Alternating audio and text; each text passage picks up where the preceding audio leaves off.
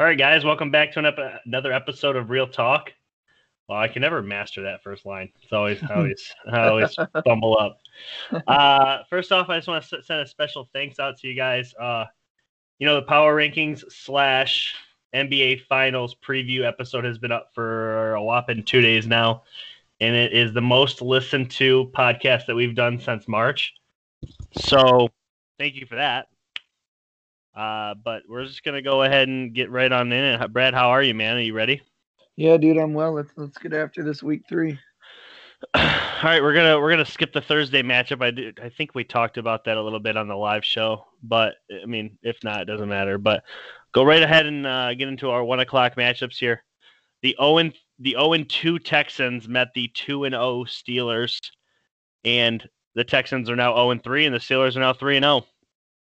The Steelers have a 28 21 victory, and their opponents combined of uh, zero wins this year. But outside of that, what do you think of the game? Um, it was kind of worrisome in the first half. Uh, Deshaun Watson was playing really well. Um, at one point in time, they were up 14 3. Steelers have been getting off to some slow starts on offense in their first three games. Hopefully, that'll start to change more Ben gets repetition with this young group of uh, wide receivers. And, um, you know, it's really just a tale of two halves. The Texans, you know, were dominant, went up 14 to 3. And then uh, the Steelers storm back, go up 17 14. And with less than a minute, Deshaun, in about five plays, marches down the field, kind of shows what he can do and what he's capable of. And they go in with a lead at halftime. And then the second half started, and the Steelers' defense took it to an entire another level. I don't know if anything really changed in the game other than what the Steelers' defense was able to do. Kind of put the clamps on Deshaun Watson. I put a little graph up in real talk. He was five for nine for 60 some yards and a pick in the second half. Um, Steelers' defense plays lights out, and I know we've allowed 21, 21, and 16, I believe, are the three point, point totals but in today's NFL, if you keep a team at 21 and under, you should be able to win that game. So no complaints on that. Nitpicking a little bit, would just would like to see us start a little bit faster, but Steelers look real good, and the Texans once again, they don't really have much on defense other than J.J. Watt, and they're missing one more playmaker on offense. Texans, I still think are in trouble. Yeah, we've both we've both agreed that the Texans are are in trouble, and I, I did tell you guys on the live show that I thought this would be an interesting game because this would have been the easier of the three opponents that the Texans have played, and they've played two very good ones. Obviously, they played the, the, the in my opinion, the hardest three game stretch of the entire entire season. But uh, I wasn't shocked by the outcome. I did I did think the Steelers would win this. What did you think of? You you watched the game live, correct? Mm-hmm. What do you think of Anthony McFarland? Got seven touches in the game. Um, he was a nice burst of pace. Um, he's definitely our fastest running back. At least it looks the part. He's pretty elusive. I think he'll he'll be able to show some some good stuff in the screen game, which I think is good. Why they got him going running, but um, yeah, I don't think he's close to being our number one or number two option. But um, definitely in certain situations, you know, when he walks on the field, he's a guy that you got to, you know, he's different from what you're facing the rest of the game. So, as a change of pace, I think he did a nice job. Nothing to really write home about, but yeah, he looked good for. We got him in the third round, I believe. Um, and he, he looked he looked like a he looked pretty good. Okay. Moving right along, we got the number two game. It's uh, the Cincinnati Bengals and the Philadelphia Eagles. This game ends in a dead tie. Uh, both teams' records are 0-2 and 1 after the game. Uh, Joe Burrow was he Joe didn't Burrow. do anything. he didn't do anything to lose in the game. I mean, 31 of 44, 312 yards, two touchdowns. So in the last two games, he's thrown over 100 passes and zero interceptions. For a rookie, that's extremely impressive. Uh, you can kind of tell where the where the Bengals are struggling though. 17 carries from Joe Mixon for 49 yards not the way that you want to carry the football. Um, the Eagles, you know, Carson Wentz has been an issue. That's something that we've discussed throughout, you know, this year, obviously, as it's been going on. And he was no better in this game 29 of 47, 225, one touchdown, two picks. uh, they had some solid running from Miles Sanders, but I guess what I wanted to focus on with this game is just like overtime because I watched pretty much the entire overtime uh, after the Patriot game was over, and it, it bad football a, and b you just you seen two teams that just didn't seem like the especially the Eagles didn't seem they wanted to put them away, you know, because would we agree that the Eagles to the team? Yeah. Yes. I, I, at least I would think, you know. So, gosh, Eagles are in trouble. Um, I I know a lot of people are knocking Doug Pederson for going for the tie, really, but if the Browns beat the Cowboys and the Eagles win this week, and the Redskins lose, which they're going to, to the Ravens, the Eagles are number one in the division. the Eagles with a win this week and a Cowboys loss and a Redskins loss, they're winning the division. That's so the literally the, baffling. Yeah, the division's so crazy. Um, I know there's a lot of teams we've been, you know, hit or miss with. I think the Bengals are a team that we've kind of been exactly right, spot on from the beginning of the podcast.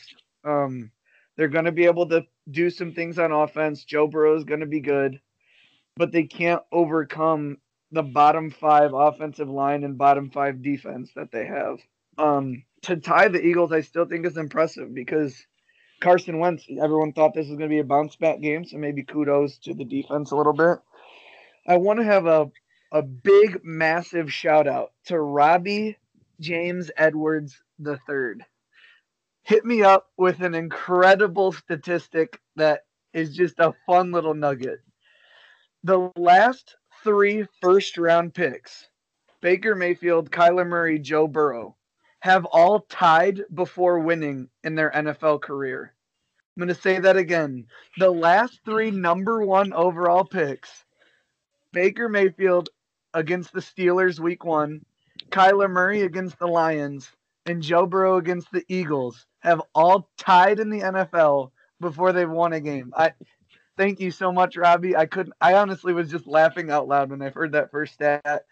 I and, love it. Uh, it, I it love holds true, and that that is just that is bizarre. Might be the weirdest stat or just nugget ever, but had had to had to beat Robbie there. Yeah, you know, b- back to what you were just saying a second ago. Of all the things that we've predicted this year, we've whiffed on a lot of things. We've been right on a lot of things, but I think we have nailed the Bengals. First off, Joe Burrow, friend of the podcast. I mean, literally, we've predicted his season. We knew that he was going to be great. His offensive line was going to be terrible. They were going to throw it a ton, and they were going to lose. I mean, that's literally what they've done. Yeah, the Bengals have to have a positive outlook. You know, they're they're just they're no they're going to finish fourth in the division, and they're going to be able to get a monster offensive lineman in the draft next year and they might even want to try and if AJ Green's going to leave, they got to try and get another pick or lineman that's proven because across their entire line they're just poor. And, I would, if I was them, I would resign AJ Green because right now they're not hurting for cap space. They need in uh, a veteran wide receiver. AJ Green is still good now, mind you.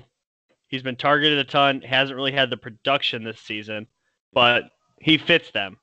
Yeah, um, Joe Burrow's on pace to be sacked 75 times this that's, year. That's incredible. Um, he leads the league in being sacked and how many times he's been hit. So they got to try and correct that. And just last thing on the Bengals with the AJ Green, I don't know if it's necessarily the Bengals' choice. I don't know if AJ Green wants to be a Bengal. Um, I think from the Bengal side, you'd always want an AJ Green. He's going to make sense on 32 teams in the NFL. I mean, it's AJ Green, and yeah. with Tyler Boyd and Tee Higgins. But is the writing on the wall? Is that why they drafted Tee Higgins? You know, with their second pick instead of a lineman, which is bizarre to me. But we'll see where the Bengals are going forward. They're going to be fourth in the division, but they lack no excitement when watching them. Go ahead and move on to the second game. Uh, team that I've I refuse to just give up on, but I obviously have my reservations now. The San Francisco 49ers moved to 2 and 1. They beat the 0 3 Giants pretty handily, even with backups virtually all over the field. Uh, this team has an identity. They tried to stick to it, and they were not successful. They ran it over 30 times for less than 100 yards. Not really a uh, a successful game plan, but you know what? The Giants are just so bad that it doesn't matter. Uh, Daniel Jones, 17 of 32 for 179, no touchdowns and a pick. He had 49 yards on the ground, but gosh, the Giants are just bad. Devonta Freeman, his debut with the Giants, five carries, 10 yards. Just nothing to speak of here in this game. It's just really two teams that you would assume are bad, but the, the Niners rolled them. The Niners are still good. They're just going to go from blowing out teams to having to win normal games. They're just not a juggernaut anymore. They're still good. I do think they're third or fourth in their division. Um, them and the Cardinals, but you have to give the edge to the Cardinals just because they beat them already. But it's such a good division. Um, New York Giants total offense 31st, scoring offense 31st, rushing last, third down defense last, giveaways second. Everyone wants to say the Jets are the worst team. The Giants aren't far behind. It's it's kind of like comical how bad the New York teams are, and that's all you can take out of this. The 49ers practice squad went into New York and rolled them. That's all you can do, right? And we're going to have to learn a lot about the 49ers, though, in that sense, because they played the Cardinals team and lost when they were pretty much healthy.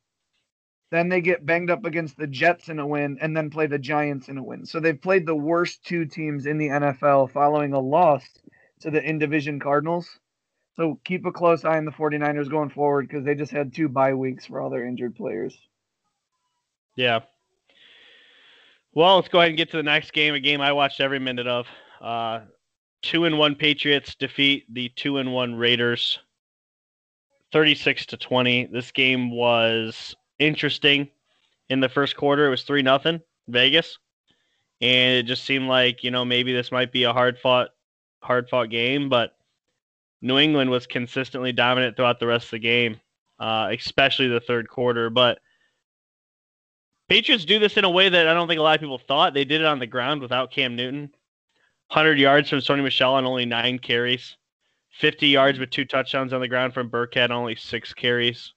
And then Burkhead added another 50 yards on uh, through receiving with a touchdown. He had a big game, three touchdowns. Uh, the Raiders just weren't the Raiders that they've seen through two games, and I think a lot of that was the Patriots defense. They got beat up by Russell Wilson, but it's still very good, as if I as I said. So, I, uh, uh go ahead. that's funny. Well, I uh anyway, um, just looking at it from an outside perspective because I didn't get to watch it. Just uh, keeping up with like the bottom line and stuff. You know, it just seems like you know the Raiders have some good pieces, and they came out and played well off the the script in the first quarter and we're up three nothing. And then when it comes to adjustments, that's where Bill Belichick comes in. And, you know, they didn't lose a quarter the rest of the way 13, 10, 13, consistent scoring. And that was always going to be the problem with the Raiders. It was, you know, they have this fun offense, it's explosive, but their defense has a lot of question marks. The Patriots started to expose that. They took away Darren Waller, and uh, the Raiders just didn't have enough juice. The Raiders are a fun team. They're going to win they're going to win some games this year. They're going to, they might even win more than they lose. But when they play those upper echelon teams, I, I don't know, because jury's still out on if the Saints are still an upper echelon team, at least without Michael Thomas. So um, they could have exposed the Saints. But the Raiders are a good team with a lot of firepower and offense. It's just, you know, Bill Belichick and the Patriots. That's always a tough, tough team. The, the biggest two takeaways of the Raiders in this game, they had three fumbles and they lost all of them. Ouch. So that that's big. You can't fumble three times against New England. You just you you you can't. You can't fumble three times against any team, but especially not a good team that's well coached. You you just can't. And the the second thing is the Raiders are extremely beat up. They lost another starting receiver in this game as well, and they were basically relying on Hunter Renfrow. Some of you guys might remember from Clemson. Caught yeah. the game-winning touchdown from Deshaun Watson, but outside of that, I mean, he's not a name in this league. He had six catches for 84 yards, a touchdown. I mean, this was all New England once uh, once they got rolling. So I I do want to point out though that you know two weeks in a row now, quarterbacks have had a little bit of success on New England's secondary. You know, it might not be the same without Patrick Chung back there as well. I'm not saying they're still not great, but Russell Wilson did what he does. But I mean, Derek Carr, no interceptions. At least I'm not seeing one on the, the box report here. Um, 24 for 32, 260 and two touchdowns. So I mean, we'll see see um but the Patriots are are scoring a ton of points, so that might not have to be as good. So, for what it's worth, for what it's worth, the the Raiders scored late in the late in the fourth quarter, mm-hmm. and it was all passing uh, on that drive when the Patriots were pretty much in prevent with another minute to go. So uh, there might have been 60-ish yards tacked on with a touchdown. So I, I still think that's worth. a positive for Derek Carr, though. You go you go full 60, no picks against the Patriots or no yeah, turnovers yeah. from your. He took he took care of it for the most part. He did have two lost fumbles though, mm-hmm. which is big. Yeah. Uh, moving on, this uh, this didn't. I preseason I thought this was going to be a big game. It turned out to be a solid game. Uh, the Tennessee Titans moved to three and zero, oh, defeating the Minnesota Vikings, who moved to zero and three. and they win 31-30. I mean, tremendous game from from the Vikings on a what's been a bad year for them. I mean, Dalvin Cook, holy cow, 22 for 181 in a touchdown. Kirk Cousins was was good, 16 to 27, 251, three touchdowns, but he had two picks, and that's probably the difference. Uh, Justin Jefferson, who I said on the live show, wasn't quite ready to burst out. Well, he made me eat my words. Seven catches for 175 and a touchdown, including I think a 70 yarder somewhere in there. The biggest difference, though, Tannehill. He completes a ton of balls, and Derrick Henry obviously runs hard, and it just you, Tennessee's good. You're gonna have to beat them because they're not beating themselves. They're not turning the ball over a ton, and uh, it seems like everybody else that plays them is. So, and that's what this comes down to is the turnover battle because Gostkowski makes six field goals. I mean, that's that's just incredible. That just doesn't happen. Like that's a career day, obviously, and it's.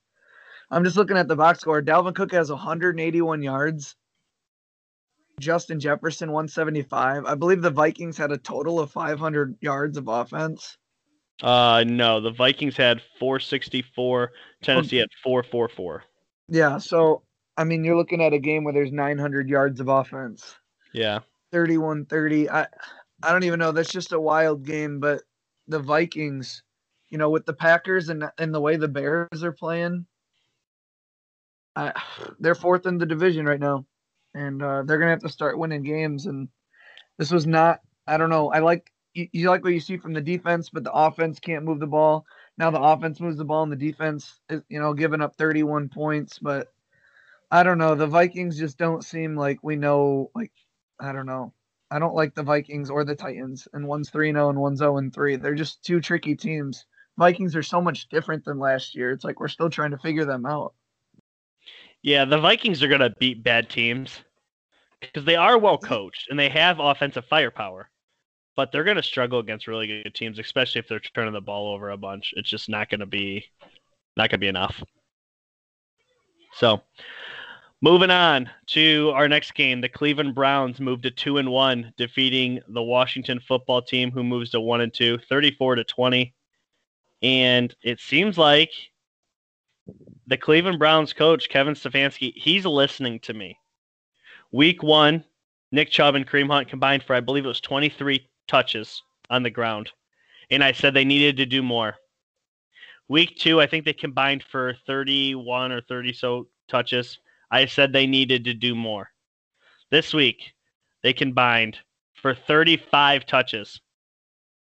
The number's still going up. I'd like to see them almost in the 40 range. I think that would be really ideal. Obviously, you don't want to become too run committed. Uh, but Baker only 23 passes and he was successful. No picks, two touchdowns.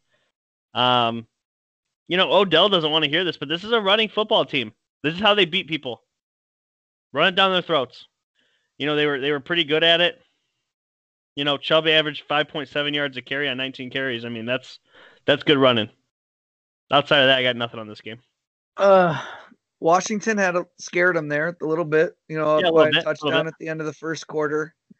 Um, I'm sure some of the Ohio natives watching the Browns enjoyed watching Chase Young for a little bit till he had the injury. Kind of bittersweet for the Browns fans. But um, Kevin Stefanski came in and he's a run first coach. They got speed bagged by the Ravens. They didn't really get a chance to even run a legit offense. It was just a mess.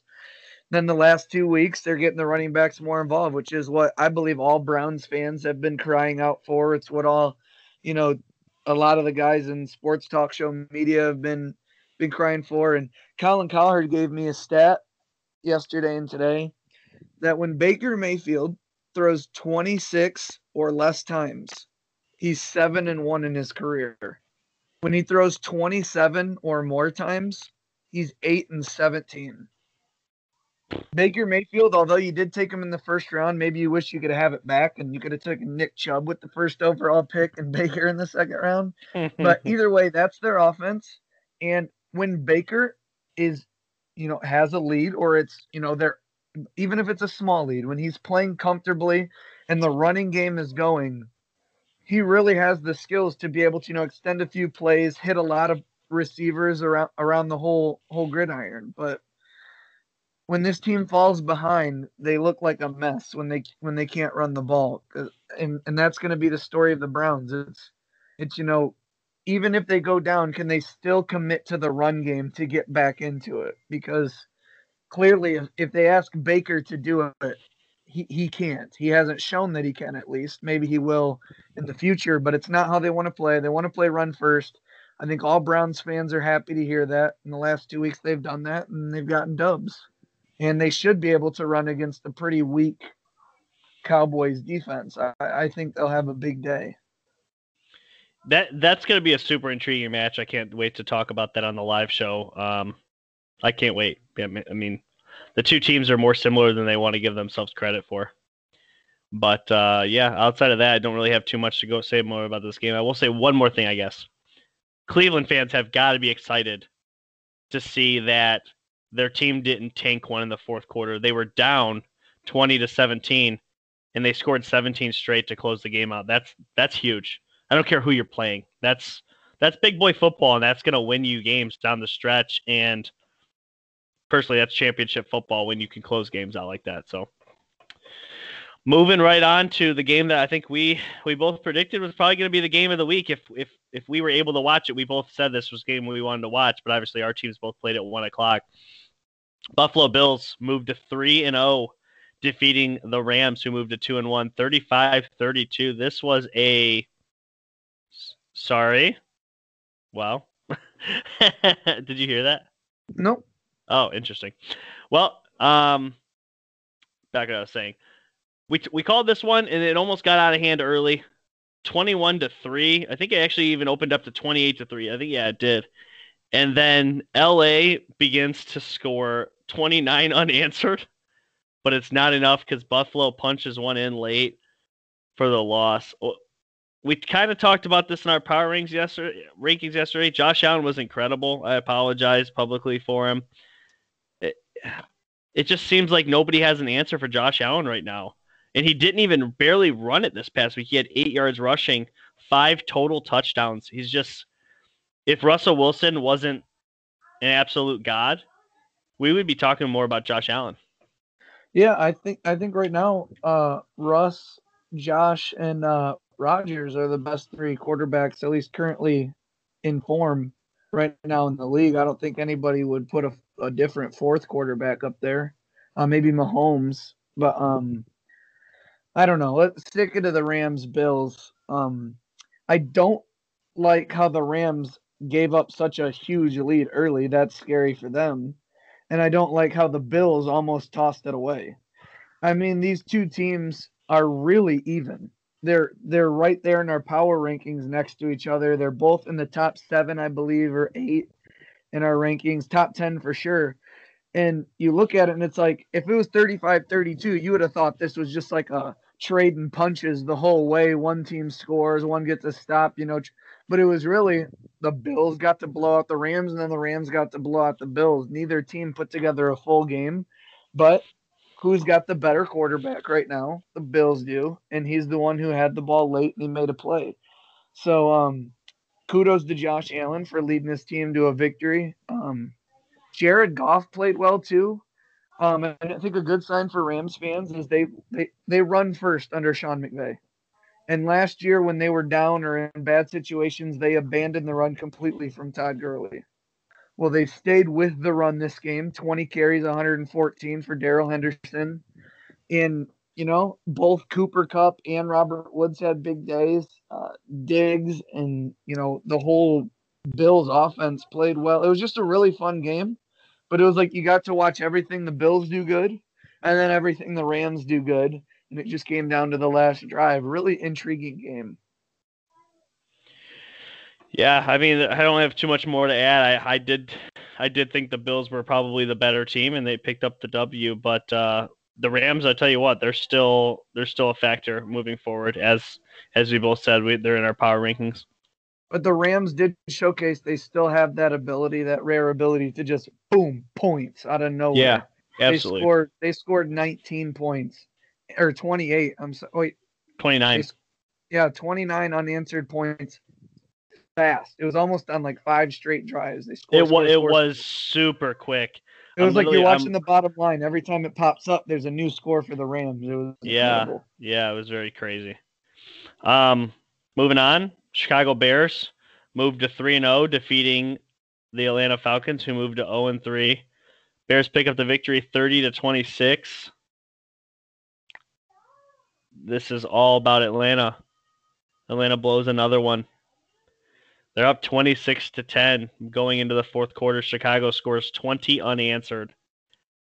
A lot of Nick Foles. Nick Foles comes in and uh, after Trubisky's benched, 16 of 29 for 188 and three touchdowns, one pick. Matt Ryan wasn't terrible. Uh, what more do you have here? We didn't learn anything new about the Falcons. They are who we thought they were. And what we did learn about the Bears is when the rest of the roster doesn't have that unbearable weight of knowing Mitch Trubisky is their quarterback, they play better. It could have been it could have been anybody who walked in. It could have been any quarterback. It could have been Jarrett Stidham. It could have been Mason Rudolph.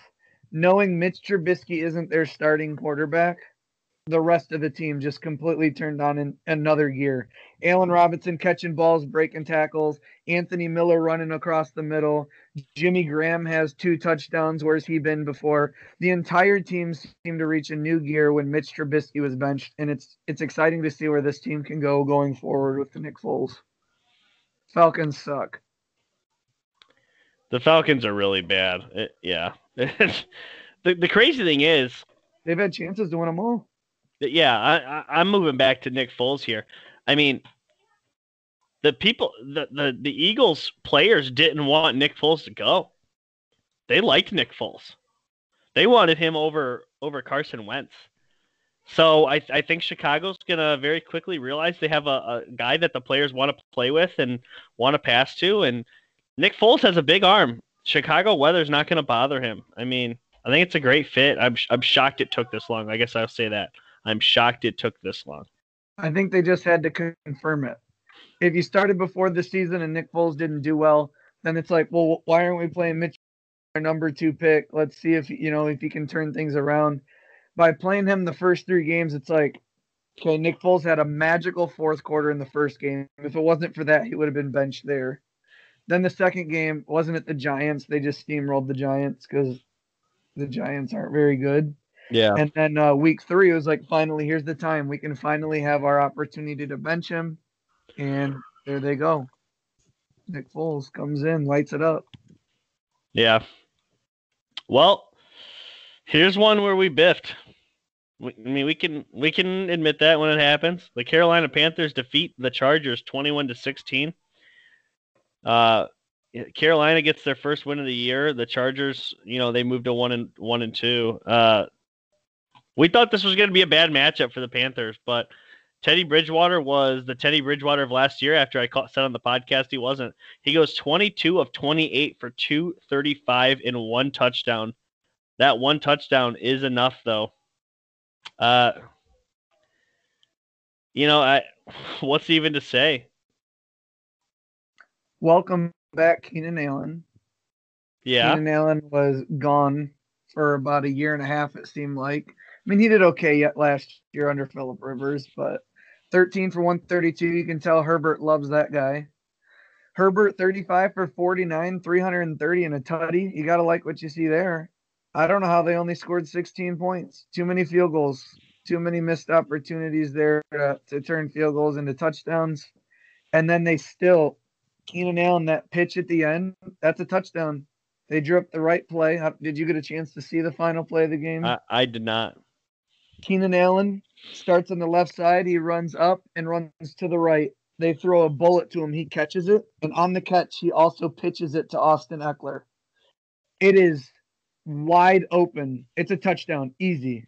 Keenan Allen throw like pitches it almost a, a foot and a half behind Austin Ekeler. Has to like turn around, drops the ball. But I mean, you don't want that to be what ruins a game. I mean, that would have been a spectacular play all over Sports Center, but the Chargers played well. They met, they missed Melvin Ingram on the defensive side of the ball for sure, but um, they got to get better in the red zone and on the opposing side's half. You can't kick three field goals in the second half. You got to be able to convert. Um, got to be. Oh no, they scored. Probably they went for two to try and make it a three point game. But still, they, they got to be able to put more points on the board. We already talked about this. As a defense, if you allow 21 or less points, you should win that game. So offense has to do better there. Yeah, it just seemed like, I mean, Teddy wasn't going to turn the ball over. He consistently nickel and dime this team all the way down the field, and they were okay with kicking field goals all day long. I mean, is it what you want to see? No, but I mean, the chart. Uh, sorry, the Chargers had more yards 436 to 300. They had more passing yards, more rushing yards. I mean, at the end of the day, the Chargers had three fumbles and an interception, and Carolina didn't turn the ball over at all. And that's been Bridgewater's MO. He typically doesn't. So it was the turnovers. What what's that? It was the turnovers. Yeah. The Panthers kicked five field goals. Yeah, absolutely. I mean, it, it nothing special. The Panthers have their limitations. Um, yeah, Chargers got to be better. They're a good football team. I think they'll I think they'll win more games probably moving forward with Herbert than than the Panthers will. So moving right along. not going to spend a ton of time on this game. This is exactly what we said was going to happen. The only thing that didn't happen is Jonathan Taylor didn't put up Wisconsin like numbers. The Colts demolished the Jets 36 to 7. The Colts moved to 2 and 1. The Jets moved to 0 and 3. They play again tonight. Probably going to lose. Sam Darnold's atrocious throws three interceptions. Uh, the Jets can't move the ball at all, and the Colts did whatever they wanted. Uh, I, I, think they scored two defensive touchdowns in this game mm-hmm. as well. Yeah, it, Jonathan Taylor didn't break any out, but they were using they were using a couple running backs to get them touches with with the injuries they've had at the position. I mean, yeah. Jonathan four yards of carry, Philip Rivers seventeen for twenty one. I mean, they did whatever they wanted the whole game. Yeah, this this game wasn't close, and it's not like it's not like the Chargers are a great football team either. That's what's crazy. They just literally obliterated a team that is nowhere near as good as them. You know, I do think the Colts are better than we take it for. I think we set them back a little bit for their opening day loss to the Jaguars. But the Jaguars offense did shock quite a bit of people, and the Colts have been solid since then. They beat a Vikings team that we're not really sure what's going on, but the defense played well against them. Defense played well against the Jets. It, they haven't. I don't know. They've played three relatively bad opponents: Vikings, Jets, and Jags. So jury's still out on them. Jerry did what they were supposed to do this game. The, I mean, they fall in the same category as the Steelers. I guess I just have higher hopes for the Steelers than I do the Colts. I mean, their opponents haven't done anything, but they're beating their they're beating their opponents that they're put in front of, except for the Jags. Obviously, that one was uh, it was still a close game. Yeah. Moving moving right along to what I think a lot of people probably considered the game of the weekend, the Seattle Seahawks in the Dallas Cowboys. You know, I really thought the Cowboys were going to win this game based off of just what I had seen from Seattle's defense, and I was partially right. Dak was Dak was good, had a great game had a chance to win, but uh, unfortunately, there's this guy. Um, he's a he's a huge listener of the podcast, listens every week. Uh, scored five touchdowns again this week. Russell Wilson. He's a difference. I mean, w- what do you even have to say about this game besides the fact that Russ is just unstoppable? If you are in a shootout with the Seahawks, you have to have the ball last. And if you're not in a shootout, you need to keep Russell Wilson off the field. The Cowboys threw the ball 57 times with Dak Prescott. So it was a shootout. But who had the ball last? Russell Wilson. The, the the Seattle Seahawks have holes, no doubt. And we've seen it too much to for it to not just be what are you doing, DK Metcalf? Everyone's seen the play. What are you doing? Just score the touchdown. Like this game could have been way more this this game could have been a big Seahawks blowout, but it wasn't. It was close. But like I don't I don't know. They're just getting further and further away from Zeke. I mean, they're just getting further and further away from Zeke. I don't understand why they don't use him as much. If you're a Cowboys fan, you're listening, help me out on and, and if you like the Cowboys better, just tossing the ball over the yard. But it 57 passes by Dak Prescott. I mean, it's just not it's not how you win. I don't think they, against Russell Wilson. To, to be fair, I think the Cowboys have. I mean, if they're not number one, they're top three best receivers in the league. I mean, Gallup was great in this game, six for 138 and a touchdown. Cooper, nine catches. I, I think he's, gosh, he's got to be up there in the league in catches. He's had a, he's had big catches every week. Uh, CeeDee Lamb, the rookie, comes a, another solid game, five for 65. Uh, a, a guy that came out of kind of nowhere, Ced Wilson, five catches for 107 and two touchdowns. Good old Cedric. I mean, they're doing whatever they want. I mean, they're giving it to Zeke too. Six catches for 24. I mean, nothing, nothing spectacular there, but it, the difference in this game is Russell Wilson. That's that period, yeah. point blank. You just the dude is incredible. At this point, it's laughable. I, I, I still don't like it when the Cowboys only have 14 rushing attempts by Zeke. I, I just don't think that's good for the Cowboys. So like right it. right now, in order for Russell Wilson to break Peyton Manning's touchdown pass record, I know it's early. We're three weeks into the year. But to break 55 touchdowns, Russ has to throw three a week. And one week he has to throw four. He's, he's throwing five, he's five. throwing five a week. I mean, now he four is week one and then five and five. But my lord. I this isn't even fair. At this point, do you see him only having one in a game? No. or even two? It just it just seems like they're just obliterating people. But moving on. Uh I was pretty close on this game. You were you were you had a little higher expectations. Tampa Bay goes into Denver. Tampa Bay picks up the win 28, 28 to 10. Go, they move to 2 and 1. Denver moves to 0 and 3 the Buccaneers weren't amazing in this game. I think they kind of mailed it in towards the end, but Brady was good 25 at 38, almost 300 yards and three touchdowns. Uh, you know, Chris Godwin's back. He scores. Finally, Gronk gets involved, six catches for 48. Um, Mike Evans has three one yard touchdowns on the year of his four touchdowns. And, you know, unfortunately, it, Jeff Driskel wasn't the answer, and they bring in this guy, Brett Rypien he goes eight of nine for 53 yards and a pick. And is they're snake bitten. We've talked about it. I got nothing more to say. Denver beat a team that they were supposed to beat, and they they did it all right.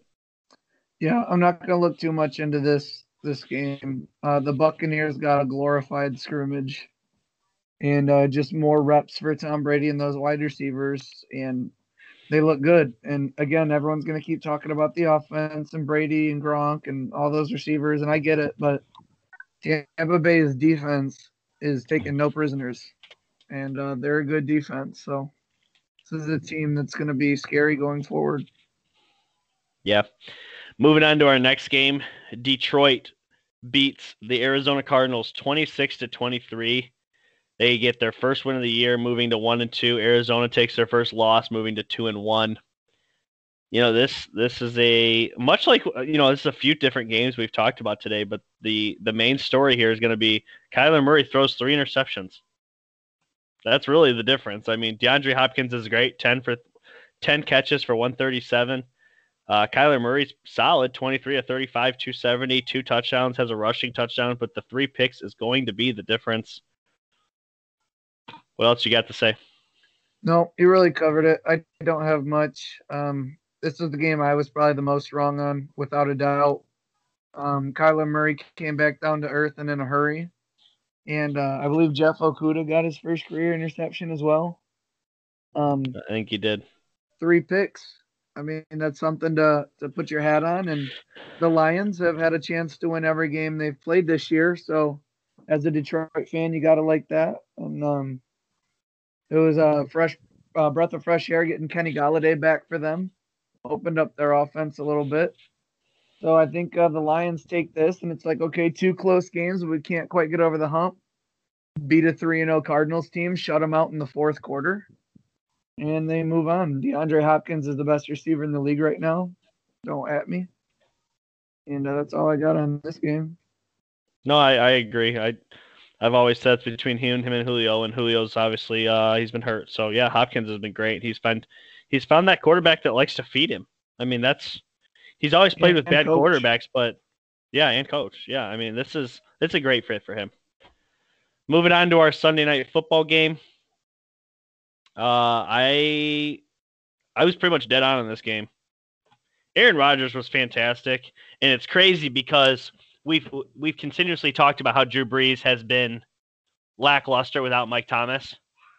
Aaron Rodgers didn't seem to give two shits that Davante Adams wasn't on the field just launching the ball over the place. Allen Lazard comes out for six catches for 146 and a touchdown. Uh, I mean, the, his second best receiver, Valdes-Scantling, was held to one catch for five yards. It did not matter. Aaron Jones wasn't even a massive factor in this game. He had about 70 yards and a touchdown on the ground. This was all Aaron Rodgers, and he was great. And and Brees wasn't bad either, just uh, not enough to get it done. What do you think? Believe I mentioned this on the power rankings, but people say Patrick Mahomes is the new Aaron Rodgers, but that comparison was made for a reason because Aaron Rodgers can do this. What he's done through three games on the year. Just simply, I don't care where my body's at, and I don't care where your defense is. From shoulder to fingertip, I can put this ball anywhere I want on the entire field. Allen Lazard, was that DeVante Parker in his jersey? I don't know. I didn't get a close up through the face mask because he was just balling out. But we did have someone on the Facebook page. They asked if they should start Allen Lazard, and we both gave it a thumbs up immediately. Um, so hopefully they did because they're hurting on their bench if they didn't. Yeah. Um, but yeah, Aaron, Aaron Rodgers was the difference, and I know they've played some tough competition and some good offenses, but man, this Saints defense got hyped for that first game, make a statement against the new you know, unoiled machine in the Buccaneers, and then since then they've been ghost town. The, Saints, like everyone wants to rip Drew Brees and this offense, who's missing their best player arguably, and Michael Thomas. But this defense can't stop a nosebleed right now. Looks kind of lethargic out there. Alvin Kamara is fifth in the NFL in receiving yards. That's interesting. But I mean, yeah, the Packers people keep wanting to say, "Are you know, last year they their record didn't show who they really were. They weren't that good. They go out, they have a quite honestly a terrible draft. They just come out and win games because they have Aaron Rodgers. But they are an Aaron Rodgers injury away from being shite. But as long as Aaron Rodgers can stay healthy, this team's formidable. Yeah, I will say this: Drew Brees wasn't bad. Twenty nine to thirty six, two eighty eight, and three touchdowns. His stats were very close to to Aaron Rodgers. Um, he did force a ton of balls to Alvin Kamara, 13 catches for 139 and two touchdowns. The difference in this game was actually penalties. The Saints got penalized eight times, the Packers only twice. And Green Bay was able to score more points in the second half, 24 to 13. I mean, that's that's the biggest difference. So at the end of the day, what are you going to do in the fourth quarter? Aaron Rodgers was there and Drew Brees wasn't. So moving on. I couldn't have been more wrong about any game over the weekend besides maybe I don't know, I think there was one other game that I kind of whiffed on, but this one was bad. This one was really bad. Oh boy, if anybody tuned into Monday night's game with all the hype, you got to see one thing that I, I was pretty certain wasn't going to be that much of a problem, but it definitely was. And then another thing that I knew was going to be a problem and was. First off, I, I thought Lamar Jackson could actually complete passes in this league. at least at a decent at a decent stage. I mean, Lamar Jackson was terrible through the air. Just really, really, really, really bad. Uh, great on the ground as always. This team had to get away from the run really quickly. The Kansas City Chiefs win this game 34 to 20. They moved to 3 and 0. And the Ravens are stuck with their first loss, but they looked really, really bad. And Pat Mahomes, I knew was going to be a problem, and boy, was he. Five total touchdowns. And literally everybody was scoring in this game. He, he threw it to his fullback, he threw it to his left tackle. I mean, literally everyone's scoring touchdowns. If I was out there, I would have scored a touchdown. It was just crazy. I mean, the, the guys you typically see, Kelce, uh, Edwards Helaire, I mean, they, they didn't even get touchdowns. I mean, Tyreek got one, uh, Hardman got one. I mean, they're Pat Mahomes was incredible. He's easily the number two quarterback in the league behind Russ at this point. And uh, I mean, he definitely has an argument for being number one. But as we said yesterday, this man's never lost in September. He's never thrown a pick in September. And the most important thing, he owns the Ravens. Yeah. There he's 3 and 0 against the Ravens. Um, when we talk about playoff teams, most playoff teams have good offenses and oftentimes good defenses as well. And the Chiefs, you, you have to be able to have the offense to score on the Chiefs defense. That I think that was the most incredible part is that the Ravens defense looked lost. Open guys running everywhere. Patrick Mahomes could do whatever he wanted. But going to the other side, they they showed kind of the the blueprint on how you have to beat the Ravens. And not everybody can do it. Obviously, the Ravens are going to win a ton of games. But what they did is they said, we're going to play press man on the perimeter. We're just going to man to man, and then we're just going to send the house at you. We're going to have a couple guys designated the running back. We're going to fan around the edge, and we're going to blitz you as Lamar Jackson. And sure, you're going to have some pop plays. You're going to have some runaround plays where you gash this early for 31 yards, or a play where you run around and, and you make a complete pass here and there, but it's not going to be enough to keep up with our team. So Lamar Jackson struggles to play from behind, and he struggles to make like passes in tight coverage. He needs the running game to be working to throw to wide open guys the Ravens are a complete team, but that that's how you got to beat them. You you got to be you can't be afraid to lose by the big play if Lamar Jackson hits a one-on-one throw. What you can't do is try and stop the big play and just let them run all over you for an entire game. You got to put seven guys in the box because Lamar is a running back and his numbers, yeah, he leads the league in passing touchdowns last year, and he completes these and that. It's because the running game is so good. A lot of his wide receivers have two, three yards of separation. So everyone knows Lamar can't just read a defense, snap, sit in the pocket, and dissect defenses. Just play straight up man to man. Their receivers aren't that scary. Sure, they're fast, but how many times did Marquise Brown have a guy beat? Two or three times, and Lamar misses the throw? So I mean, that's the way you got to beat them. Man up and blitz. But the Chiefs, God, they made the Ravens look silly. They made them look silly. And uh like I said, they came out and beat the brakes off the Texans, and then I thought they'd be a little sluggish. The Chargers present problems that really no other team can with their with their defense, with the three all pro corners that I love to talk about.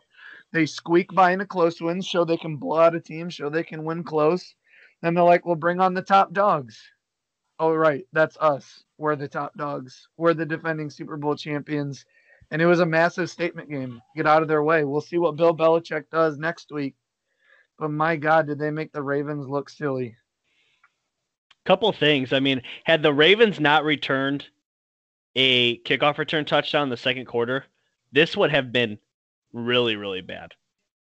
Like, real bad.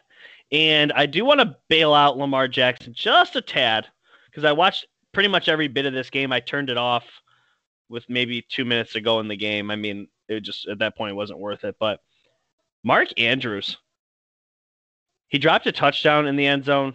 He dropped another ball going over the middle. He was targeted eight times, only three catches. Not all of them were Lamar's fault. Mark Andrews did not exactly bail him out. And there was also a couple by Marquise Brown, targeted six times for only two catches. These receivers got to be better too in these games. They didn't do Lamar Jackson any favors. Now, Lamar Jackson's not the most accurate passer in the world. I think we all know this. But there was a couple that was off the off the hands of Andrews and off the hands of, of Brown, and they just have to be better. Period. Have to be better, and Lamar's got to be better. Uh, what I don't like is when people start to kind of bail out Lamar, and and I get that. I mean, there were drop passes. I think every team had some drop passes this week. What what I can't get behind is Lamar Jackson is the regular season MVP. He is then voted by his peers as the single best player in the NFL, voted by NFL players. Scored seven points against the Chiefs. Can't he can't complete a ball. He cannot complete passes. Like you cannot be that highly ranked, get those awards, and then only put up seven points. A guy that's never received an MVP vote has 14 touchdowns. Play, plays everyone, just lights him up. I mean, I don't want to get too many comparisons like that, but he's not the best at his position. He, ah, uh, I just. It was a popularity contest. Com- mm. completely. And, and the th- the thing is, is like the Ravens are very good at running the football. They did it okay. They had 158 on the ground, but it wasn't enough. I mean, it just you're you're too far down at this point. You have to be better. They yeah, averaged four yards a play. Kansas City averaged seven yards per play. They were gashing them. It was not close. I don't blame Lamar for the loss because the Ravens defense was nowhere. But I do have to put it on Lamar for them to only find a way in 60 minutes of football to only score seven points. And the Chiefs, they were they missed an extra point in this game. They scored five touchdowns and a field goal. they missed a field goal too. Yeah. So, but I, I was just saying the score. You might think, oh, four touchdowns, two field goals. They scored in every drive. No, they scored five touchdowns. But that means the Ravens had plenty of time on the ball, and to only score seven points. And I mean, maybe they'll live to regret it, but they could have seized the momentum early in the game, going forward on fourth and two I thought that was shocking that John Harbaugh didn't do that. But I'm not going to get too much on a on a middle of the game, you know, first drive get points, but like you can't be the MVP of the league and only score 7 points on a team that really doesn't have a super strong defense. But it's starting to become more and more apparent if you take the Ravens seriously and you game plan for them like you would in the playoffs or if you're another good team, the Ravens are beatable and they have a clear flaw. Their quarterback can't complete tight window throws. Yeah, and now here's the thing. They're going to play the Washington football team this week, the Ravens are. They're going to blow the brakes off them. Don't let that fool you though, guys, cuz I mean, it'll be interesting to see what'll happen when when another good defense comes along and, and plays Lamar like that or gets a gets a lead. You don't even have to be that good defensively. The ten, Tennessee Titans aren't that good of a defensive team. They knew exactly what to do, as did the Chiefs. Yeah, and, and you, the, as you as you noted, the Chiefs are going to play the Patriots this week. We'll we'll see how they do against uh, a defense that, in my opinion, is better than the Ravens. So the teams the teams that have beat Lamar, the Chiefs can just outscore anybody. They played the Chargers in the playoffs, struggled to pass the ball. They played the Titans in the playoffs. Logan Ryan, Malcolm Butler, they, they couldn't really throw on good defenses. And when you talk about good defenses that they see on a regular basis, last year the Browns had a pretty good defense, beat the Ravens. They played the Steelers twice. Both games they lost by one possession. One even went to overtime, and Big Ben didn't play in either of those games.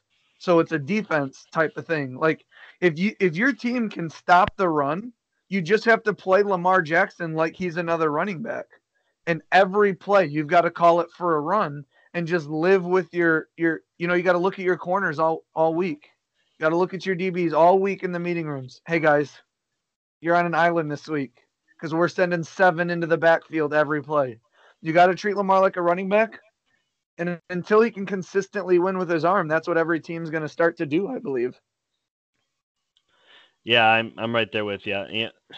They're going to need help no. from their defense though but it's the yeah, Chiefs absolutely. offense. Terrible they, matchup for them if the Ravens aren't going to complete passes, you got to get a lead. Period.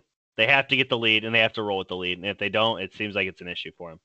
But well, that wraps up every game. Uh, you know, stay tuned for a barn burner tonight, you guys. NFL Network's got the 0 3 Broncos versus the 0 3 Jets. I mean, whew, must tune into that one. But a couple things in closing, guys. First off, if you're listening to this and you haven't turned into our power rankings from Tuesday, give that episode a listen. Uh, people are clearly enjoying it. Uh, most listened to episode uh, and real talk since March. And for that, I thank you guys.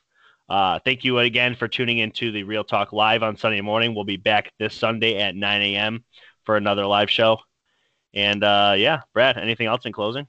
Nope. Uh, we'll see you guys Sunday for the live show. I'm sure everyone knows by now and have heard that the Steelers Titans are no longer going on on Sunday. So I should be able to get a, a good day sitting and watching all the other games because I don't really have, you know, I got the ticket, so I don't really have a team to watch. I'll be watching a lot of games. Um, so yeah, no Steelers. I'll be be looking forward to the live show. You know, hit me up. We can cool. talk during the during the shows if anybody wants to talk while while the games are on. But thanks for listening. All right, guys. We will be back next week. Until then, see you guys later. Go Pats. Later. 3 0 feels great.